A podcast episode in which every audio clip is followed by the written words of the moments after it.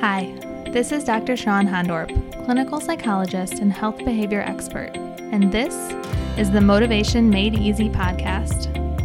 Each week, I'll be bringing you science backed information, strategies, and inspiration to master your relationship with food so that you can feel in control of your habits, respect your body, and free your mind to focus on the things in life that truly matter. I'm a clinical psychologist and I've had years of experience doing research and patient care in the field of weight management and eating disorders. So I've had the insider view on understanding what works and what we're getting very, very wrong. In this podcast, you'll find practical information and tips based on motivation science, interviews from experts, and stories from real people and how they've navigated their relationship with food. My goal is to empower you with information, inspire you to make changes that fit you, and feel 100% supported along the way. So settle in and make yourself comfortable, and get excited to learn and take action for a better, healthier, more energized life. Have you ever thought, all of this self love, body positive stuff sounds great and all, Shawn, but I ultimately still want to lose weight? Can intuitive eating help me with that? Or you've been saying to yourself, I'm not really worried about vanity or being super thin. I truly just want to be healthy. Does this non diet approach really make sense for me? Or you've just been really frustrated with yourself, frustrated with your body, and you're just not totally sure how to get out of the diet cycle. If you're feeling stuck in the diet cycle, are interested in learning more about intuitive eating, but don't know really where to start, or you're feeling frustrated, lonely, and uncomfortable in your body, listen up. I am hosting a brand new free masterclass that is going to be delivered live for a very short period of time in the last two weeks of March. In this live masterclass, I'm going to be answering the top five questions that I get all of the time about intuitive eating and a non diet approach. So, you're going to learn what intuitive eating is and how it impacts your weight. This is a topic that a lot of people don't explicitly talk about, but we're going to cover it um, in this in this class. We're also going to learn why so many of us get stuck in the diet binge cycle, even if we truly are doing it to improve our health, not just trying to be thin. We're going to talk about why simple habit changes can feel so darn hard. And we're going to talk about this little known secret factor that is most likely holding you back from optimal wellness. I do these live masterclasses very rarely, so this is a very unique opportunity to come hang out with me, learn, have fun, get all your questions answered about these crucial topics. Even if you can't make the times available, be sure to still sign up. You'll get a replay sent to you the following day. I and my team work really hard to make these trainings packed with the most important information that I've learned personally and professionally over the past 18 years or so of doing this work, and I cannot wait to share it with you. Additionally, for the first time ever, there's a special bonus as part of this live masterclass if you're able to show up live. I'm actually going to be breaking down some of the top products that I get asked about, and none of these products are products that pay me. I have no affiliate income from these products. You're just going to get my honest opinion about the pros and cons of different products, such as the Peloton app, such as Noom, such as some meal delivery services. And you're going to get my thoughts about how you can look at the pros and cons for yourself and decide if it's worth investing your money into these types of services. So that's going to be a really valuable bonus that you will get if you come to the masterclass. And finally, at the very end of the masterclass, I'm going to be talking about my group coaching program, the Body Respect program. This is a program that I'm incredibly proud of, and we start a new cohort of people in early April. So, if you want to hear a little bit more about that and all that is involved in this incredible experience, then you'll want to make sure you sign up for the masterclass and check that out. So make sure that you sign up today for free by going to the link in the show notes or by going to drshawnhondorp.com forward slash masterclass. That's D R S H A W N H O N D O R P dot com forward slash masterclass for this totally free value packed training. I can't wait to see you there. And as usual, before we dive into today's episode, just a reminder that this podcast and corresponding blog are for informational and educational purposes only and should never be construed as any form of professional advice. If you need support in figuring out how these topics apply to you, please be sure to seek out a professional in that area to help you do so. All right, let's dive in. All right. So, welcome back, everyone, to the Motivation Made Easy podcast. We have a very special guest today, Samantha Barish. And do you go by Sam or Samantha? Sam. I just said both. No, I, I go by both. Um, formally, I always say Samantha, but most people call me Sam. Okay. What do you prefer I call you? Formally, we'll go with Samantha. Okay. Deal. How's that? Maybe by the end we'll get to this the Sam basis. We'll see. There we go. All right, Samantha. Well, welcome. So excited to be having this conversation with you today. So, I'd love to just dive right in and get some background about you. Can you tell us your story? Who is Samantha and what is she all about? Sure. So, my name is Samantha. I am a non diet intuitive eating registered dietitian out in the Metro Detroit area. Um, I found intuitive eating through my own disordered eating and struggling relationship with food and my body.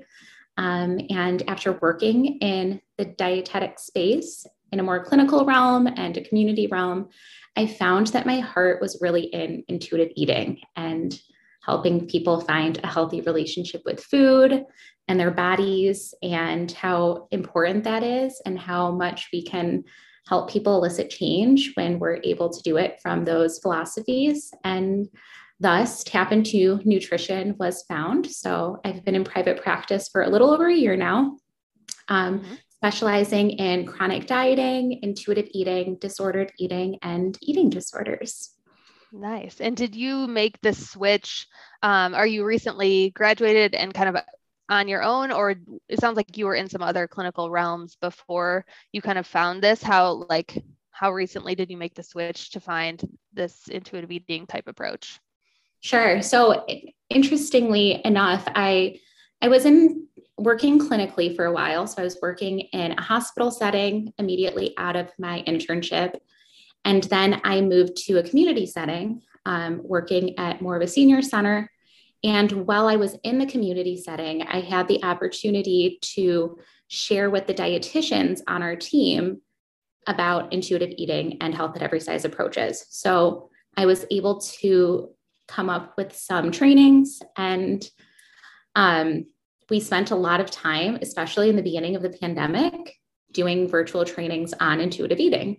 Mm-hmm. And mm-hmm. I really found that I was good at it. I really enjoyed it and I was passionate about it. And it was becoming one of my favorite things to do, whether it was just nice. training the other dietitians or talking about it with our clients or other healthcare um, members of the care team. So ultimately, that's what made me realize okay, if this is giving me so much joy and I'm finding that I'm so passionate about this, this is something that I need to consider doing on my own. And I've always wanted to go into private practice. Um, as and I'm sure we'll get into this, but when I first, you know, I became a dietitian because I wanted to help people lose weight, right? Like that was that was the goal. And yeah. so seeing how that's um, changed, and I'm in private practice, but now it's from a weight inclusive approach is so mm-hmm. so interesting. Yeah, yeah. And I'm curious when you were doing these trainings, was it in those settings, was it well received? Or I I've talked about this before in the podcast. I have this misconception that like dietitians are have more background in intuitive eating than psychologists. And I'm curious your thoughts on that.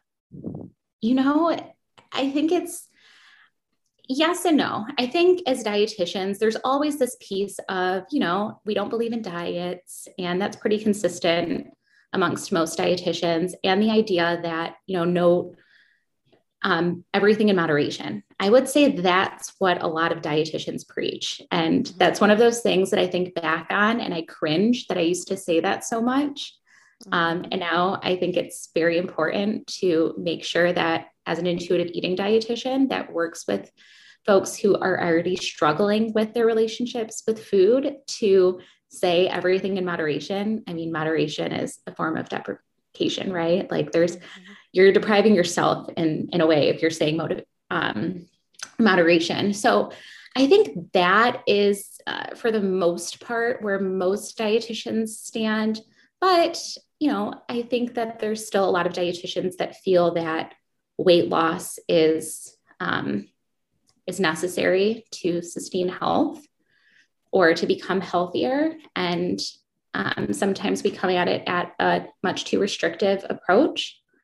But yeah, it, they were they were receptive to it, but mostly they had a lot of questions, and that's really what helped me get so specialized in this area was how many questions I was answering because that's where the real that's how I knew that they were really listening and they wanted to know more and that challenged me to really explore the the beliefs of a weight um, inclusive approach and you know the science and understanding the background behind it Nice. Yeah. I always like to try to like get a pulse on people's opinion on where they think things are because it's sort of a point of curiosity of mine because we all have our own worlds that we work in and we all have our own experiences with where we feel like things are. And I think when we immerse ourselves in a, a more non-diet approach world, then it's um, sometimes can give us this picture and then we get surprised sometimes when we go outside and we're like, oh, actually like a lot of people still don't get this. But I am glad that um, I think most people just want to help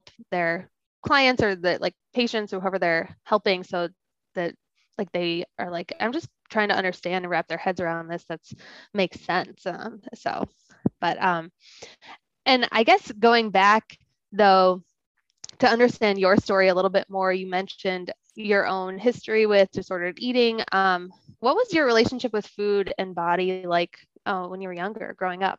When did you first notice kind of a uh, discord there Sure. Um, you know, it really didn't. I I grew up pretty lucky in that I didn't have like a mom who was talking negatively about her body um, and was constantly on the next diet.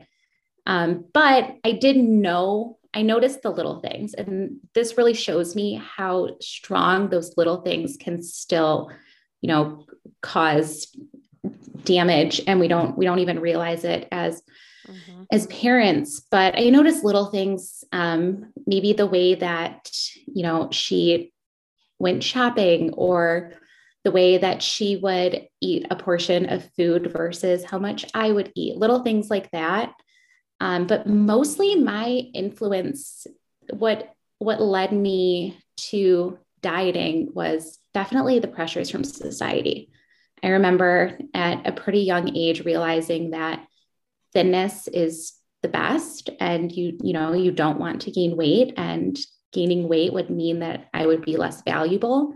And as a child who struggled with um, confidence and wanting to fit in and you know look a certain way and act a certain way um, you know, I I had I'm not I don't have that like traditional blonde hair, blue eyed look. You know, I I always had that curly hair, and I've always just had a pretty normal build.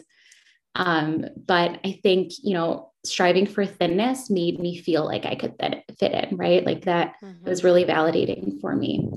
Um, yeah, it so doesn't started- take that much at home per se. I mean, some of it can be those little comments adding up, or like even just little noticing where kind of diet culture gets infused into the home in these subtle ways. But even if that wasn't the case, it doesn't it can't it doesn't always mean we're protected because we can buy into um, it, particularly if those messages aren't like neutralized in some way, which hopefully we're making little shifts there, but like it's that's pretty rare for our parents to have learned this. I mean, pretty much no one was learning this stuff back when our parents were were growing up and and uh yeah, so yeah, I appreciate you sharing that. And I kind of interrupted you. I don't know if you were going to go anywhere else with that, but it's just interesting how much it's there's variability and it's just not that hard to inter- internalize the diet culture.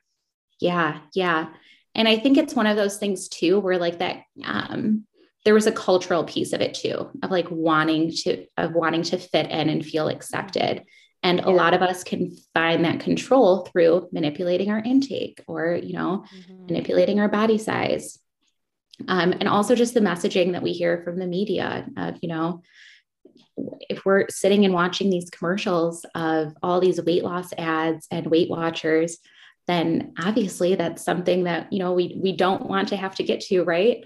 So there's that yeah. message at a super young age, and I think that's the strongest. Those were the strongest influences that that I had, um, and so I I remember just starting little little diets. Um, I spent a lot of time reading magazines um, researching random things on on Google. Um, and then in high school, I just found myself very obsessive um, about food, and I would I would go through seasons, I suppose, of it being better or worse in my relationship with food and my body. And now that I look back on it now, it probably was related to other things that were going on in my life, right? Whether friends mm-hmm. or family or school. Um, I went to college and I wanted to go to school to be a dietitian. And I was, you know, I'm going to help people be skinny. And that shows you, that shows me how valuable I thought people being thin was in that I I wanted to pursue that as a career. Like that's what I thought that my life purpose should be. Mm-hmm. Um, and so I definitely didn't really understand, um, you know, that body diversity naturally exists at that point. You know, I grew up in a family who ate pretty um, varied diet. And so I just always thought that, you know, that just validates in my young mind that, you know, a varied diet and moderation is how you are healthy and how you are, you don't gain weight. And, um, in college, you know, that I don't know how how much you've heard about the nutrition education, but the dietetic education is like your roadmap to an eating disorder. Um, it's just it's very much rooted in diet culture in the sense of just finding way too much information about nutrition just a lot of information about nutrition and getting a lot of mixed messages about nutrition.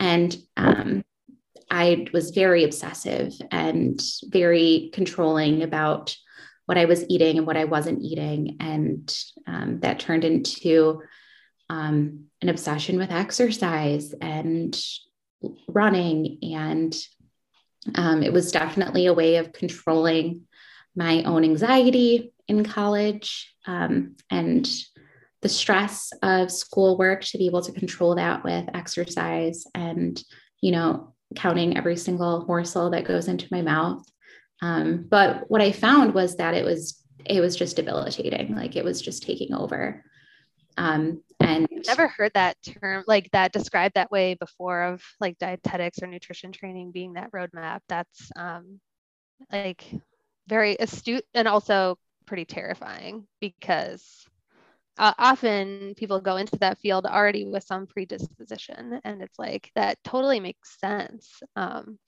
because yeah and i actually i went i actually went to michigan state as well. I saw that in your bio and um, although i don't know i'm 36 i don't know how much of an age difference we have but um, i went in wanting to study kind of just taking some like psychology nutrition and like health related classes and it's it's just interesting because I, I wasn't as drawn. I took some nutrition classes for sure, and I was interested, but I wasn't as drawn to the details about nutrition. And I would say I still uh, maintain somewhat of a balance with that, but it's again, it still wasn't like enough to keep me from like that's definitely when things got probably maybe if not worse, they didn't get better for me. They they just continued throughout college, and so um, actually just interviewed my interns about their experiences more recently in college. And like I was like it's better right? Like it's we're we're doing uh, better right? And they're like no. And uh, I I was like oh no. I mean it's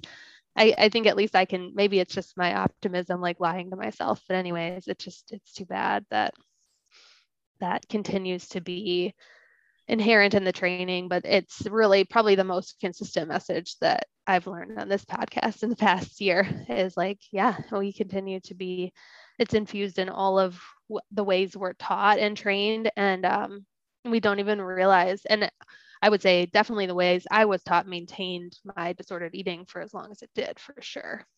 Yeah, yeah.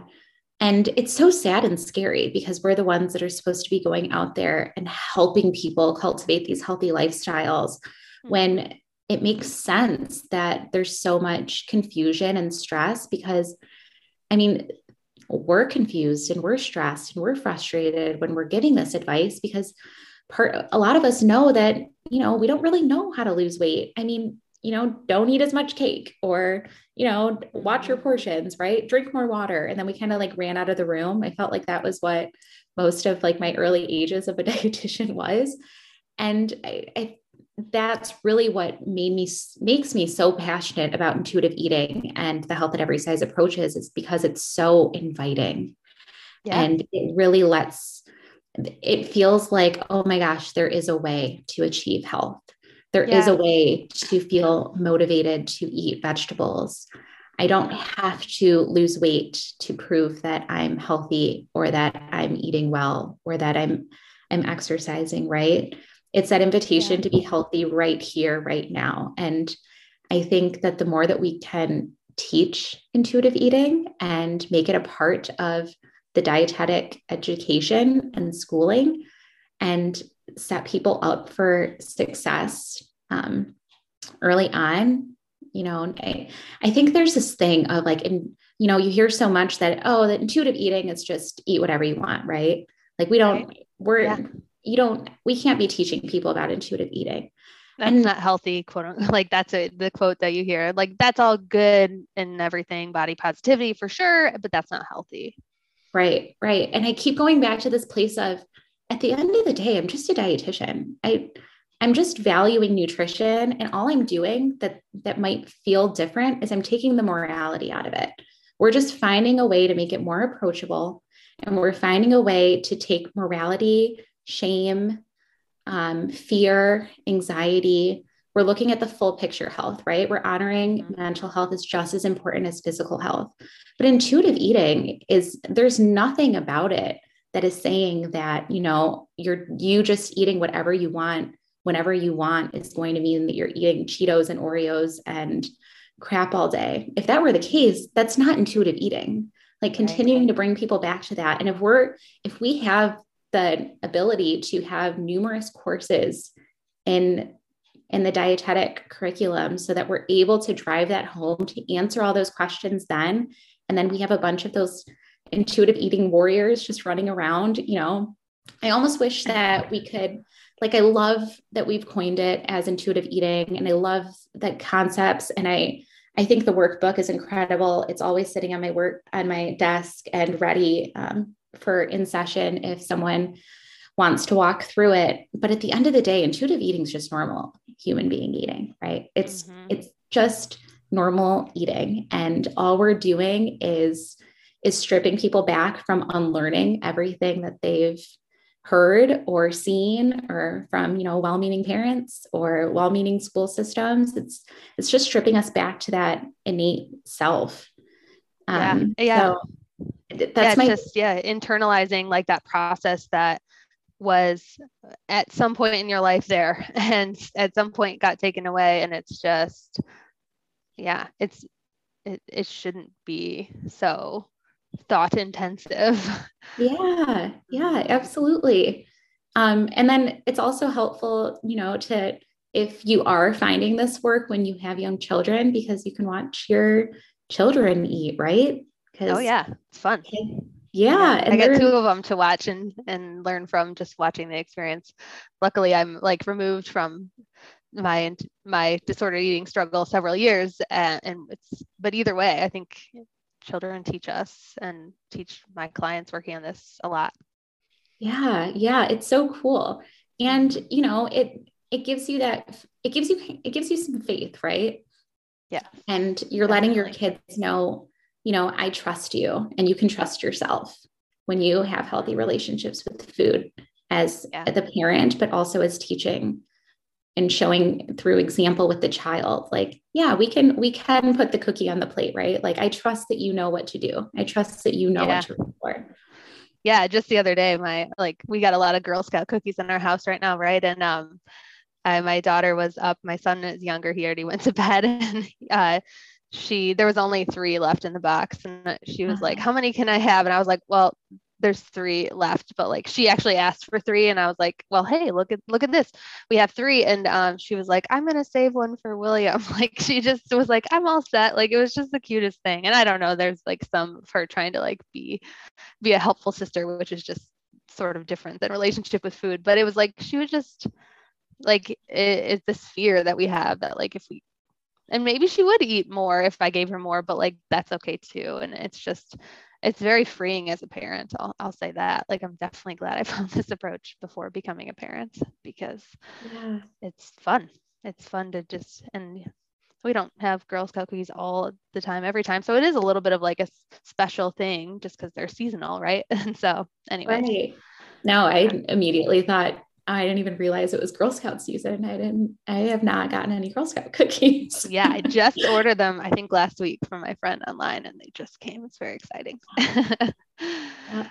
yeah. Um, and I want to go back to what you said about your daughter the fact that she left one for your son. It shows you too that she still sees food as emotional, which is normal and good, right? Like she still sees that like my brother would really enjoy this and I would enjoy sharing it with him. And mm-hmm. that's the sweetest thing too, right? It to totally be able is. to not look at food as scary or um as a reward, but just like she wants to give it to him because she loves him. Like the cutest thing ever. Yes. Right. Like, cause that's, I mean, I spend a lot of time in behavioral weight loss um, programs, uh, a lot of my training. And a lot of what we would teach is sort of like helping people navigate that like food as love um, dynamic that happens, right? Like when families want to like share their food with you.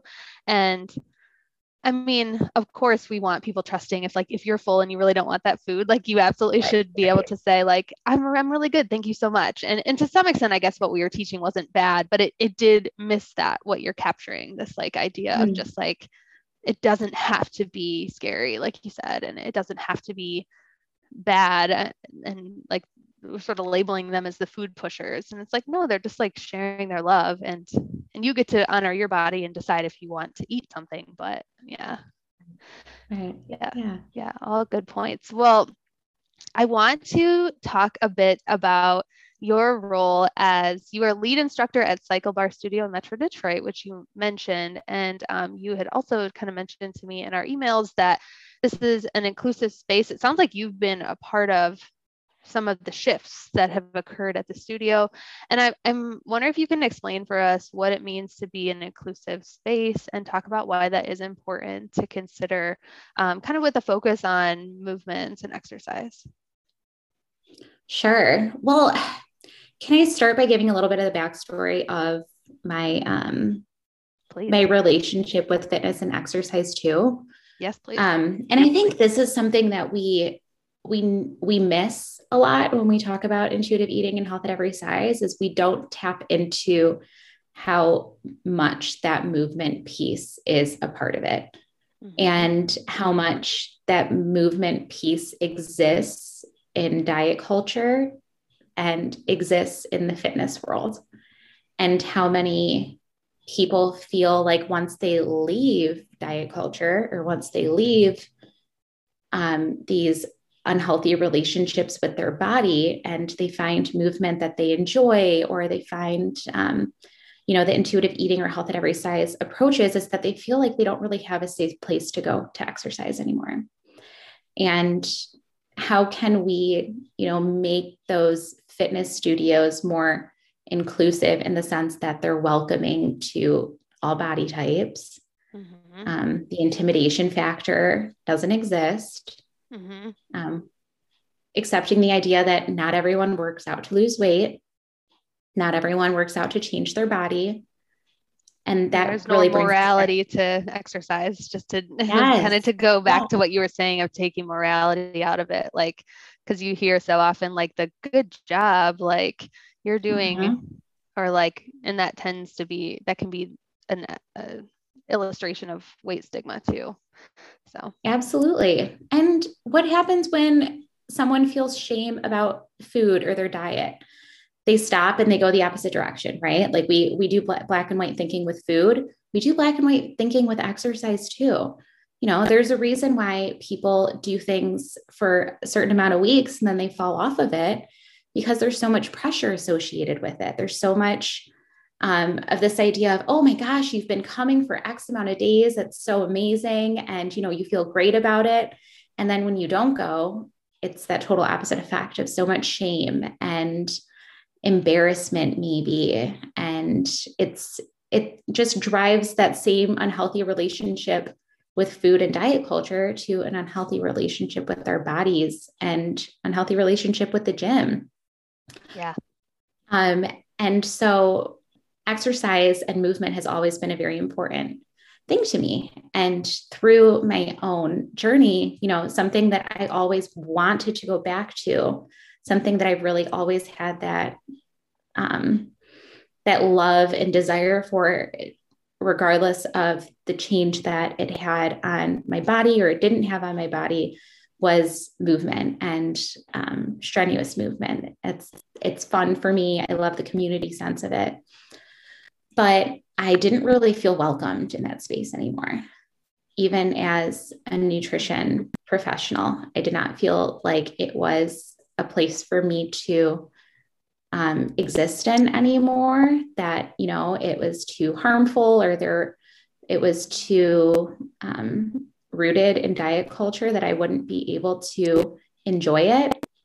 And i didn't want to participate in it. And on a whim i kind of applied and i went to the first session of of tryouts and i was I was so on edge and nervous of what are these conversations going to be like? What are these girls going to be talking about? What are they we're we we're going to be eating lunch together? What are they going to be eating? What aren't they going to be eating? Can I can I do this? Like am I in a place that I can dive into this world? And I had some really good conversations the first few days of trainings and you know they were they were everyone was really receptive and interested um, which was really welcoming and um, comforting for me. Um, I started teaching, and you know, there was this idea of, okay, Sam, like, how are you going to show up on this in this space and not feel pressure to look a certain way, to not feel pressure to say the right things or say the wrong things. Um, and I really just through the CycleBar brand, they really encourage you to be authentic and to be yourself. And they do market themselves as an entire brand as being very inclusive and welcoming. But that's I, I wanted a level up of that. I wanted to make it very clear that we would never be a studio that said, come here to burn your dinner or earn that, earn that piece of cake or get that bikini body and I, I've been there for two years now, and I recently became the lead instructor. And what we've identified amongst the team is that we all practice in that way now. And we've all been able to transition into this really welcoming and accepting space. And nice. in a world of cycling, which is can be very intimidating for people, especially with you know peloton taking over in the last couple years. Um, yeah. and so to see that we've been able to make cycling something that feels approachable and you know knowing that you're showing up there and we're going to meet you where you're at we're not expecting you to to do everything that we say but we're going to approach it from a place of let's let's meet you where you're at. And then if it feels right then you're you're going it's going to make them feel good, right? And it's going to make them want to come back. So it's the idea of instead of using shame in the same way that we don't use shame to elicit change with food, we're also not going to use shame in the fitness space. And I think that's really helped us build a community that feels welcomed and accepted and like they they belong. How, I'm curious how like were you part of spearheading this and how was this communicated? It sounds like it was a relatively positive transition, but like what did that look like? It was completely organic. Okay. It was completely organic in that it was just a, it was kind of one of those days where I blinked and I realized, oh my gosh, we've we've done this. Like we've we've created this in this space and we've we've made this huh. this Oh, energy.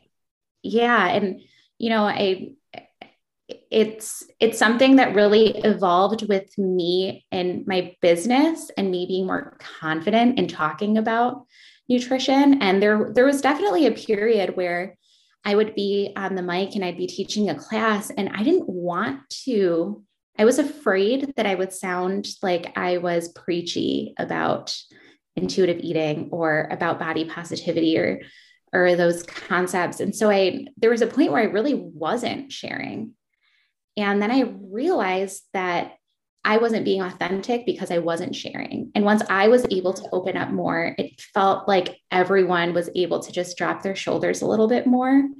And we all kind of came to this place of, okay, this is the norm here. Like this is this is what we do in this studio. I'm yeah, do you have a sense of why that I, I have some guesses, but like do you have a sense of why that worked so well? I think it just comes back to the idea of people want to feel good. They mm-hmm. want to feel welcomed. They want to feel like they belong. They don't want to walk into a gym and feel like it's obvious that it's their first day or mm-hmm. that they, you know, don't look like they fit in. Like we want to make sure that, you know, we're all there's lots of diversity in the way that we we look too and the mm-hmm. people that we're bringing in like you yes you exactly the way that you are you fit in here and we're not going to say that you have to do x y and z so that you can stay like you're perfectly great the way that you are just keep coming back. Like we want to see you in this exact form of you. We don't we're not here to change you. We we love you just the way you are but keep coming back.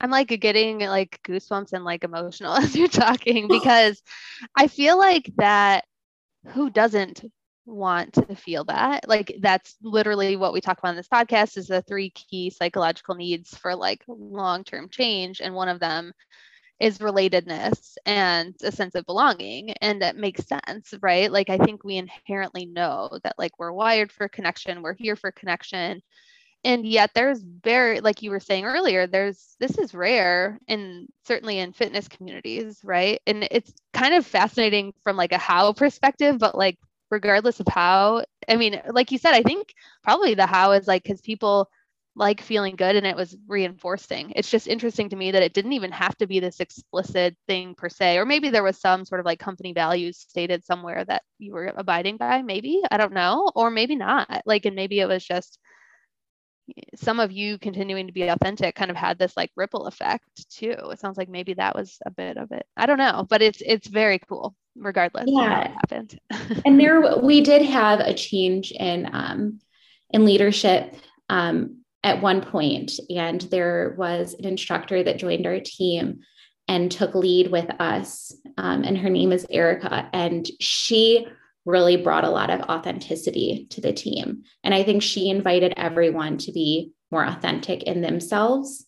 And mm-hmm. that also is very much encouraged by the CycleBar brand of like, show up as who you are. People want to know who you are. They don't want to know this like fake fitness version of you. They want to know they don't want to see what you want them to see. They want to see what's what you actually are, what what your values are, what you care about what's going on in your life. Um, and so I will say that she really came in there and and pushed me into this idea of like I can be genuinely who I am. Like I I don't have to fit this fitness mold and then leave and do intuitive eating and health at every size and talk about yeah. That. I can I can bring that here and I can share it with others and we can make this space really um, be a, a, safe place for people to know yeah. that when you come here, you don't have to worry about feeling guilt or shame or like we're selling you um,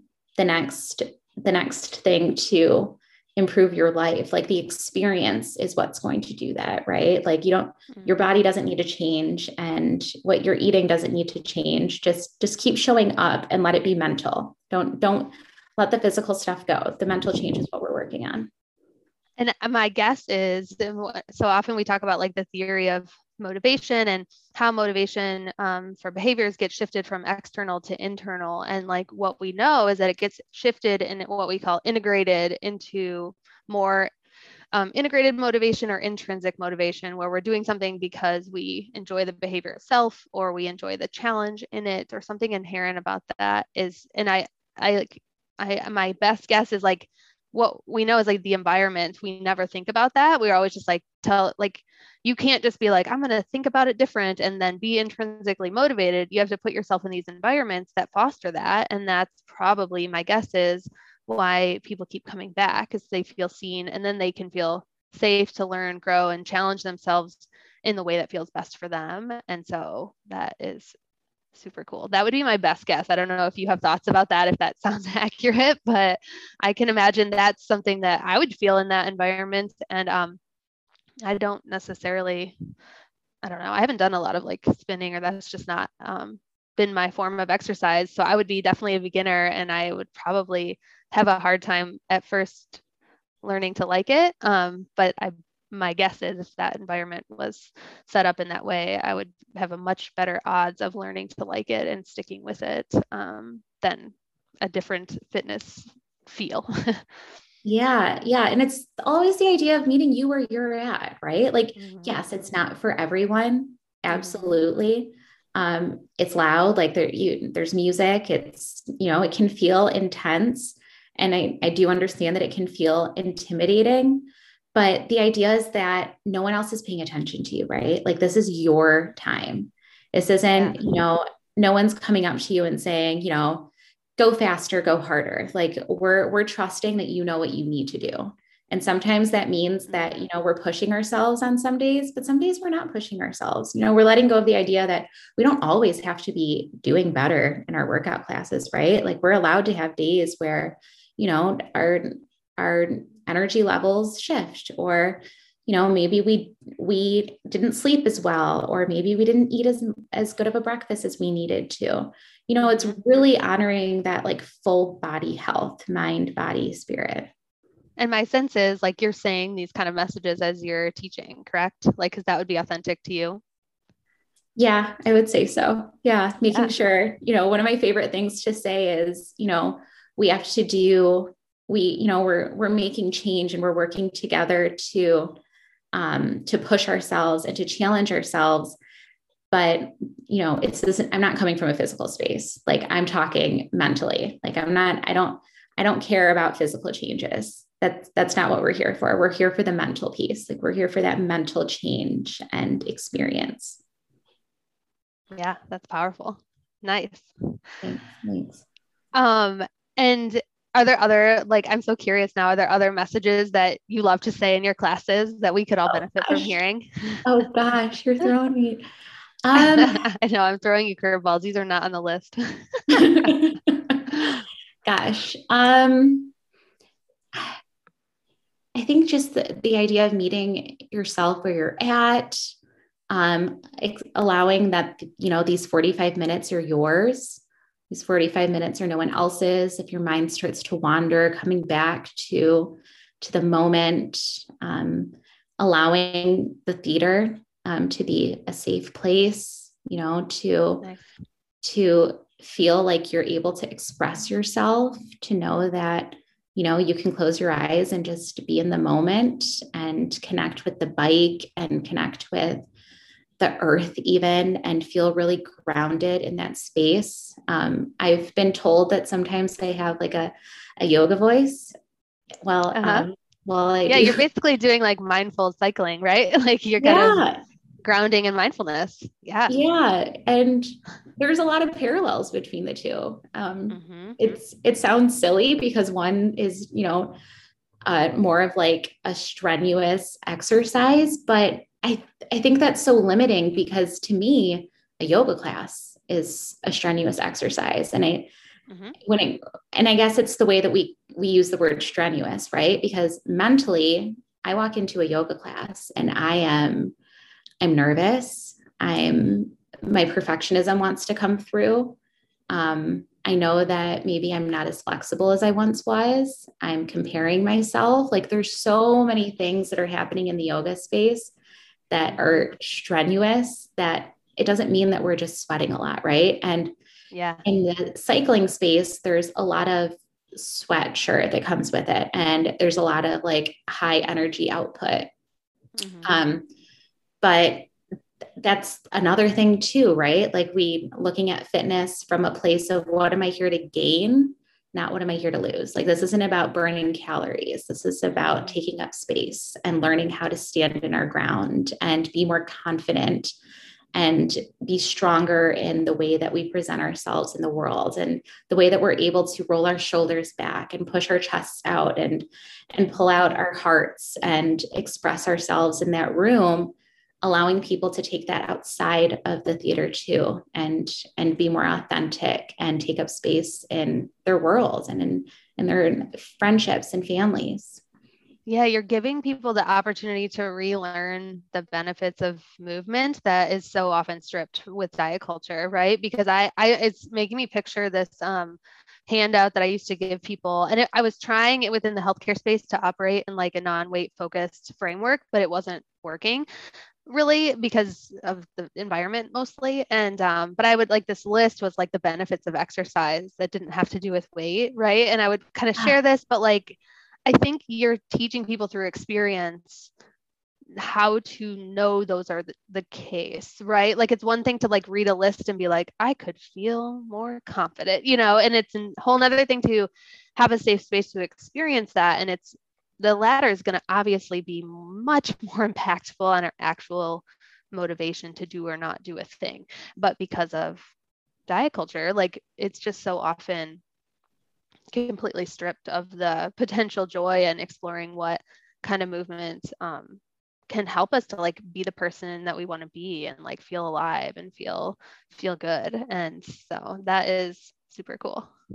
Yeah. And to add to that that idea that like um exercise is for weight loss, right? In the same way that eating healthy is for weight loss. If we're only eating healthy to lose weight and we're not able to lose weight, we're not going to be motivated to keep eating healthy, right? Yeah, what's the point? It's not working, quote unquote. So why would right. we keep doing a thing? Yeah.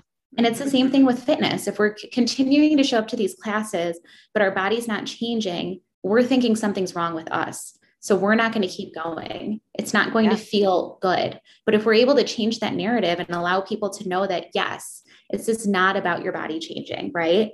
Like you're here, you're healthier, your endurance is improving, you're mentally feeling clearer when you walk out of this room, your confidence is improving. It's stripping it from the weight loss because even if we are losing weight through exercise, what do we know? Like eventually there's going to be a plateau, right? And then what happens when that plateau uh, likely happens is you're going to feel crappy and you might end up not not even liking the cycling anymore. And yeah. you know that could turn into resentment or um, right. that negative feeling every time you walk into that room or shame um, and so how can we make sure that it's always from this positive place like knowing yeah you can use it for wanting to lose weight but that's not the only reason you're here mm-hmm. yeah I'm curious, and this is um oh, I feel like I'm just going off of my question list that I had for you because this is just such a fun right. conversation. But like before we kind of go to our motivation questions, um, you know, something that I'm sure you know a lot of people struggle with, particularly right now, a lot of people are struggling with weight gain and just making peace with like a different size body and how that understandably makes people want to avoid exercise for all the reasons we're talking about, like not having safe spaces, but also because exercise makes us make contact with our body and that can be uncomfortable. And I'm curious if there's anything that you like any suggestions you have for people in that space i know there's not like a quick fix for it right but and you know, I think there's the idea of buy buy clothes that fit you, right? Yeah. yeah Buy workout clothes that fit you. Feel comfortable. Um, mm-hmm. Mhm. You shouldn't feel restricted. Mm-hmm. And, and, you know, we'll go back to the things that I like to say in class. You know, I think a lot of us walk around sucking in all day, right? We are kind of taught that at a Oh, yeah. age. I actually just realized I was I've been I feel very free of diet culture for many years and I was um seeing a physical therapist and realizing I was still accidentally doing it Mm, yeah. in some ways like and it was just like this old learning in my muscles it's like very I, I in, in a way that was like messing up my my diastasis recti after having kids so it's just sort of interesting like I was like I didn't even know that was I'm not trying to do that but yes sure. reinforce I think that's definitely something a lot of people are doing by accident and i think there, it's it's being sold a lot in fitness too of you know this idea that by you know engaging your core is not sucking in your stomach Yeah, And the flat stomach is not engaging your core. This is what I'm learning more and Yes. more. Yes. and so sometimes what i'll say in class is you know form is really important to me. Like that's that's my priority is that they feel that they're safe on the bike. And so we're bringing our hips back we're dropping our shoulders. And then what i'll say is engage your core now relax your stomach. So we can feel engaged without sucking in our stomach identifying that there's a difference between the two. Your stomach is allowed to to bulge. It's allowed Expand. Yes. expand. It's you're you know this whole idea of you're allowed to take up space on this bike. We're not here to shrink ourselves. We're not here to become smaller. We're here to learn how to walk around with a little bit more confidence and a little bit more um, comfortability. And really what do we know about you know the body acceptance movement is this idea of you know our self-efficacy is so much stronger. We feel more confident then we're going we're more likely to show up for the classes too.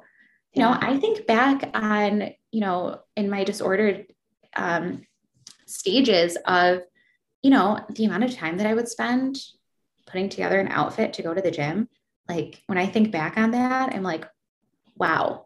So how can i show up with the microphone on at the podium teaching the class and allow my my stomach to protrude or to allow something not to look you know perfectly in alignment right? And when i started that was very challenging for me. But it's this idea of we if i can show up and show them that you know we don't have to look a certain way we can just be and let's accept the fact that we're supposed to have and we're allowed to have fat on our bodies like that's that's okay. That doesn't mean anything's wrong with us. We don't have to get rid of it. We don't have to always look wear the most flattering thing.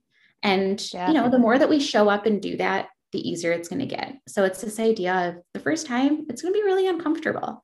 But you know what? Wear the sports bra right? You know Yeah. take take the shirt off in class. Try it once. See how you feel. Yeah. Um, not to say that you have to do that to feel more confident, but little Right. things like that, being You can. You have options.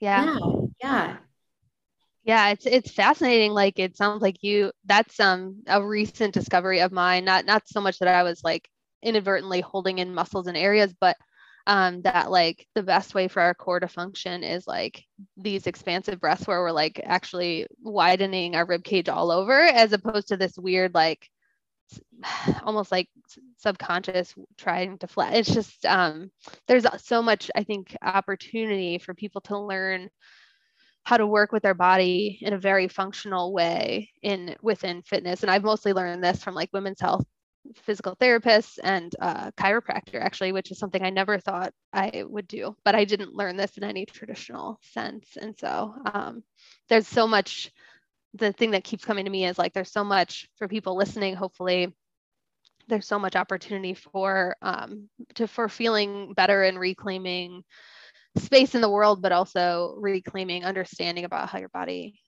can can feel good in in when it comes to movement and so i hope people feel hopeful about that um because i think there's a lot of hope there yeah, yeah. I really to to follow up on what you said about your the stomach. Um, and you know not engage not sucking in and how that was actually contributing to poor health outcomes for you right? Yeah. So oh yeah. so it's healthier to let go of your stomach. Like there's it's just continuing to look back at all these messages that we were sold. Something as simple as sucking in your stomach is harming our health right? Where yeah, my pelvic floor function is improved since I've learned this. Like, and I can therefore eventually, when it gets not cold, run again probably one day, as mm-hmm. opposed to not being able to. Because running, uh-huh. I've actually been able to most of my life maintain a positive relationship with running. But even if you, even if I hadn't, you can relearn that. But yes, yeah, sure, sure, yeah, so interesting. Yeah. Um. Well, I want to shift to a couple of our motivation questions because, excuse me, my I'm getting over a little bit of a cold. Um, but first, we always like to ask people our question about intrinsic motivation. I'm curious what's one thing you have truly intrinsic motivation for? So you do the behavior for the inherent satisfaction from the behavior, uh, for example, enjoying it, finding it challenging, or satisfying in its own right. Really intense exercise. Uh huh. Really. Has, Go ahead. Tell us, tell us what the process like. Did you lose that love, and what was the process of re- regaining that intrinsic motivation? If if if I'm assuming right. yeah, and it all comes from the place that I was doing it because I felt like I had to. Yeah, as it should. Point, right? It was external. Yeah. Yeah, I was feeling like I had to. I was feeling like, um, you know, I had to maintain this this um, physique and this fitness level, and I mean, I think back and I was training like a college athlete. Like, I don't know what in my mind I thought I was doing. Um, mm-hmm. but I, there was so much um, validation from that too, right? Mm-hmm. Um, but, but then in return, there was so much pressure and my workouts weren't fun anymore. I was requiring myself to do I was requiring myself to follow these plans. And that means that sleep came second, right? You have to wake up at this mm-hmm. time and you have to get this workout in. And yeah. And it's not from a place, I wasn't thinking about my mental health, right? I wasn't thinking about how I was feeling before or after. My my sleep was crap. The way I was talking to myself was so negative. The way that I was looking at myself during the workouts in the mirror was so negative. Comparing myself to other people in in in the gym and it's like, sure, I might have looked like I was in great shape. I might have looked like I had all the motivation in the world, but you know, what really was going on is I I was finding all that validation from all of these external reasons, right? And yeah, I loved working out, but it it it wasn't a love anymore. It was it was this idea that I had to. But when I've been able to reclaim that, you know, I I'm almost embarrassed to, I hate to say that, but I I go to Orange Theory once a week. That's my thing. I do a once a week membership, um, uh-huh. it's four times a month membership. And when I first started going there, um, you know, they're they talk a lot about the calories burned and they do the whole heart rate monitor thing. And I was like, I'm not getting a heart rate monitor. I'm here to get in a really strenuous, fun workout. But the difference is, is I'm only doing it one time a week because this workout is really intense and it's not good for my body to do it six, five to six days a week. And mm, I'm going to honor, I'm going to honor that. So that you're embarrassed because it's, I don't know a ton about Orange Theory, but because it's pretty like calorie burn focused. Yes. Gotcha. Yes. Okay. So it's strenuous in the same sense that maybe a cycling class is, but the messaging yeah. feels so harmful that I almost feel inauthentic showing up to those classes because it's not in alignment with my values, but I enjoy the class and I enjoy mm-hmm the running and the heavy lifting and it feels really empowering for me to do. But yeah sometimes it can feel really conflicting at the same time because you know I get that yes. Yeah I have like the online very affordable like Beachbody program membership and like I listen I like turn off the sound and I don't listen to although I think like Shaun T's messages are pretty positive for the most part like the different instructors have different some messaging that I really hate. And yeah. and yet it's like, although I actually I've been can, thinking about canceling, so I'm just not really using it. But anyways, like it's this balance because like we have to um we have what we have.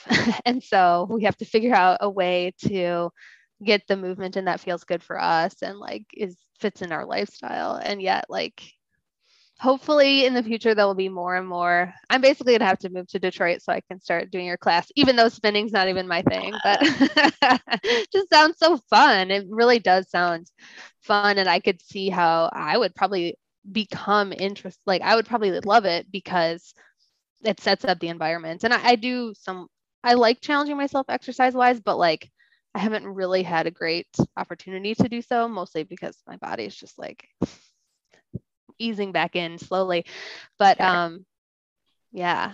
Yeah. So well that's that's interesting though. And and so yeah, but I think yeah, no no reason to have guilt. I think everyone's navigating diet culture and fitness in the way that works for them. And the instructors there are lovely. And I've had private conversations with them too. And they totally like know where I'm coming from. And it's like one yeah. of the, just those like just unspoken things of me just like prancing in there and like not prancing, but going in there, doing my thing, and then just like running out and being like, okay, that didn't happen. No one saw me. yes, exactly. You're like, it's, it's not, I don't know. No one knows, but who knows? Maybe there will be some ripple effect with those conversations eventually. Who knows? Um, yeah. Yeah, absolutely. That's the goal, right? Mm-hmm and um, this might, I mean, I feel like we sort of talked about exercise a little bit being like a should to a choose to. And this is like our integrated motivation question that we've talked a little bit about kind of throughout, like how motivation become can become integrated. But there are there any other examples of a behavior like that for you that were used to be a should, but you found a way to do more consistently, either because you value it, even if you don't necessarily always love it? I, you know, I think that just making like good food, mm-hmm. you know, making like a well rounded meal or dinner, you know, yeah. instead of from that place of, oh my gosh, I have to eat a, a perfectly balanced meal. I know that it makes me feel good, right? Like I know that it gives me energy. I feel better. I might sleep better. Um, I it's it's self care to prepare the food um, to be creative, to yeah. feel really satisfied from the meal, knowing that I put some time and energy into it. And it's not from a place of, oh, you know, you have to eat perfectly at, mm-hmm. at this meal. And that's why we feel good because you were good or eating something that's that's um that makes you um good but rather you know it it feels nourishing. Yeah, yeah. Again, when we take away the shame and morality, we can sort of just explore what works. And it sounds like somewhat of it's like it's consistent with your values to do that, but also like there's that creativity and sort of enjoyment inherent in it too, particularly when we remove the the pressure. So all sounds mm-hmm. all sounds wonderful. And um, the the last question I'll ask that we're starting to ask all of our guests, which is a, a, really big part of our mission here at Psychology of Wellness and on this podcast, is teaching particularly women to reclaim trust with their bodies so they can live more courageously, more connected. Do you have any examples of where you've been able to be more courageous or connected since jumping out of this sort of ineffective diet, chronic diet cycle?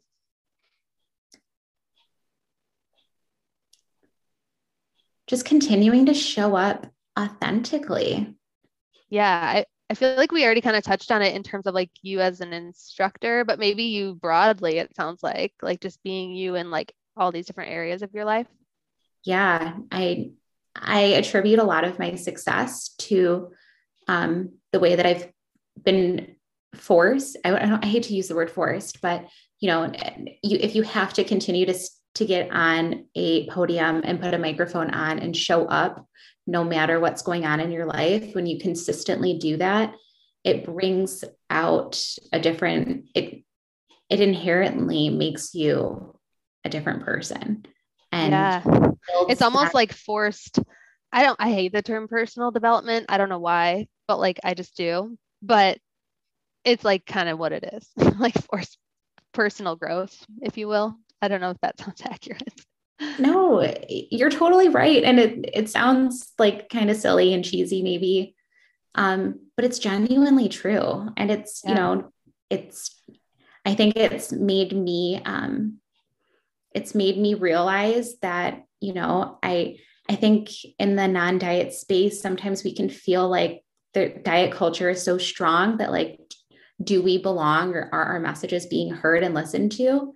And to realize that they are, and you know, to be able to work with so many people and helping them have a healthier relationship with food and their body and to change that narrative. I think there's something to be said about how much our clients and the way that they continue to show up for themselves inspires us to to be able to show up for ourselves and to see them do hard things helps us be able to know that we can do hard things too so it, it's really it, it goes both ways right Oh yeah, for sure. Absolutely. Yeah, and I think um in terms of like forced personal growth, there's like lots of things that serve that for me and uh it's like it just kind of is what it is. Actually, yeah. Podcasting, business owning, parenting, and yeah. being a therapist. Really, so I have lots of opportunities.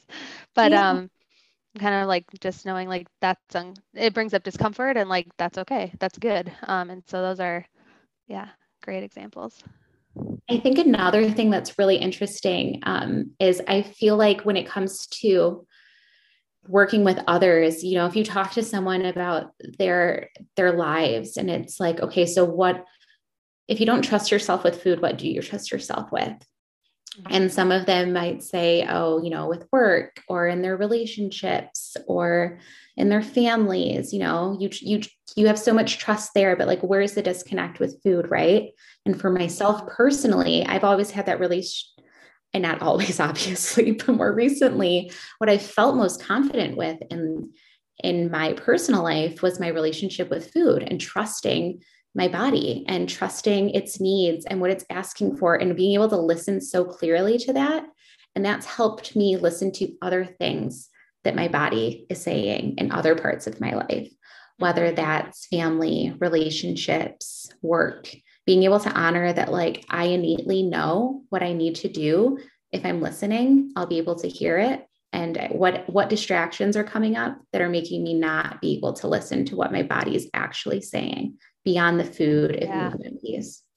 Oh yeah, a hundred percent. For some reason, like I don't even know why. I just I'm like having a lot of like emotions as we talk today, but mm-hmm. it's I've I've had a similar experience in um yeah, like it just frees up more emotional energy where you can focus on these other things. And actually, last summer after my grandfather died, I kept having this reaction where I was like, you should it be, or like I was just like very, had a, like a lot of grief come up at certain times, which is, I know logically like really normal, but I had this experience of like my body knows how much like I need to cry. And so I was like letting it just do its thing.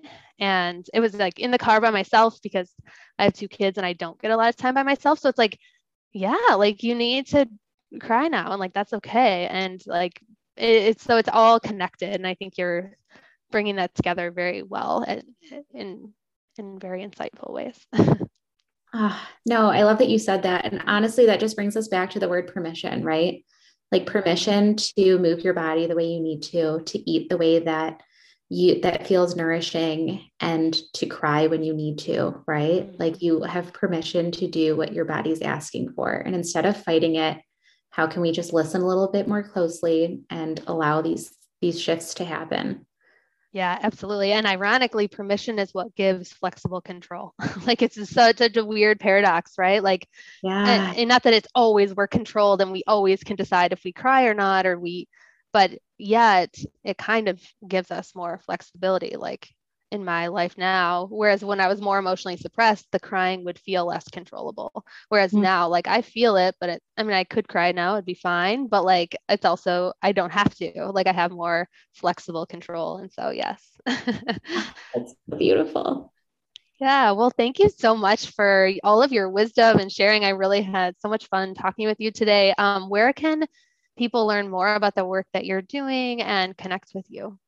Sure. So you can find me on Instagram. My handle is at tap into nutrition, or you can find my website, which is tapintonutrition.net.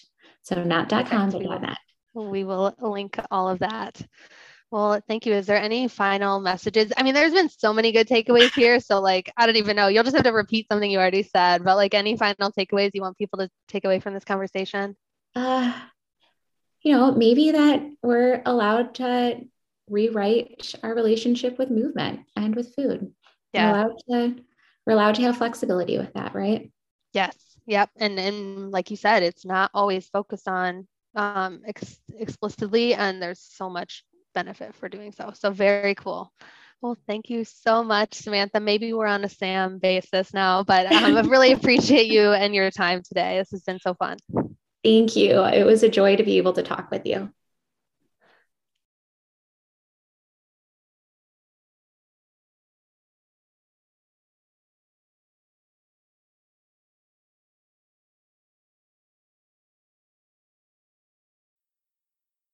Thank you so much for tuning in to today's episode. Just a final reminder that if you've been listening for a while and you want to learn more from me, hang out with me live, learn about intuitive eating and a non diet approach, make sure that you sign up for our free masterclass, the top five questions I get about intuitive eating and a non diet approach. The top one being, but will it help me lose weight? So make sure if you're not already signed up that you do so, and you can get all of the free bonus content that I give away only during the live masterclass. So make sure you sign up for free at drshawnhondorp.com forward slash masterclass, and I will see you there. Thank you for tuning in today. Your time is valuable, and it means so much to me that you're here. Despite the title of this podcast, many of our topics are not always easy. Change is hard, and let's face it, life and truly looking inward at ourselves can be uncomfortable. That's why I'm grateful. Grateful for you and your willingness to listen, learn, and keep an open mind. I invite you to learn more by going to drshawnhondorp.com or finding me on Instagram at psychology.of.wellness. If you're enjoying this podcast, it would be amazing if you could give it a review so more people can find it. Thanks, and I truly hope you have an energetic and inspired day.